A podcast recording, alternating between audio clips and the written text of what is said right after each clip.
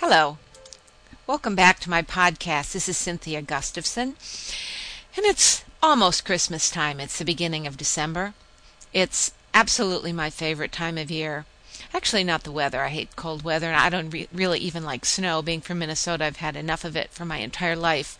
But I love the way people act around Christmas.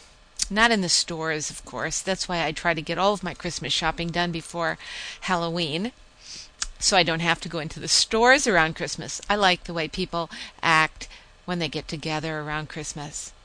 The special things they do when people are stuck in the snow or when people don't have money to buy gifts. Those are the things that I like about Christmas. Last year at Christmas, I wrote a poem. And the funny thing is that this poem is about how I see Christmas a little differently than other people do. Let me read it for you. It's called At Christmas.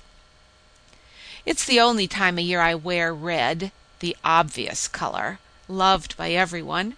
They say it favors me, matches the spider veins in my cheeks, like Santa's or the glowing nose of Rudolph. I prefer orange, the hated color of Halloween and sixties carpet. But I take out red at Christmas, when the world turns white and only evergreens display their color. I wear Christmas crimson not as some rite of bloodshed, but because I remember how a baby's cheeks turn red with crying, with cold, with warm holding.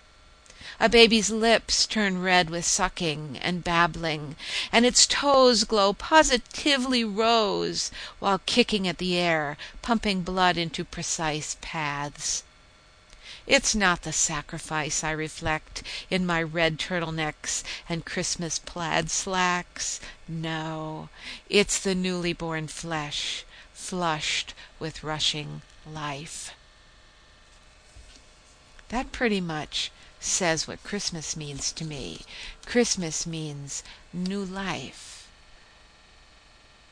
The baby represents new birth, a new beginning, a new way of seeing, a time in our lives when we can learn my husband, the pediatrician, quite often says it's really hard to change people.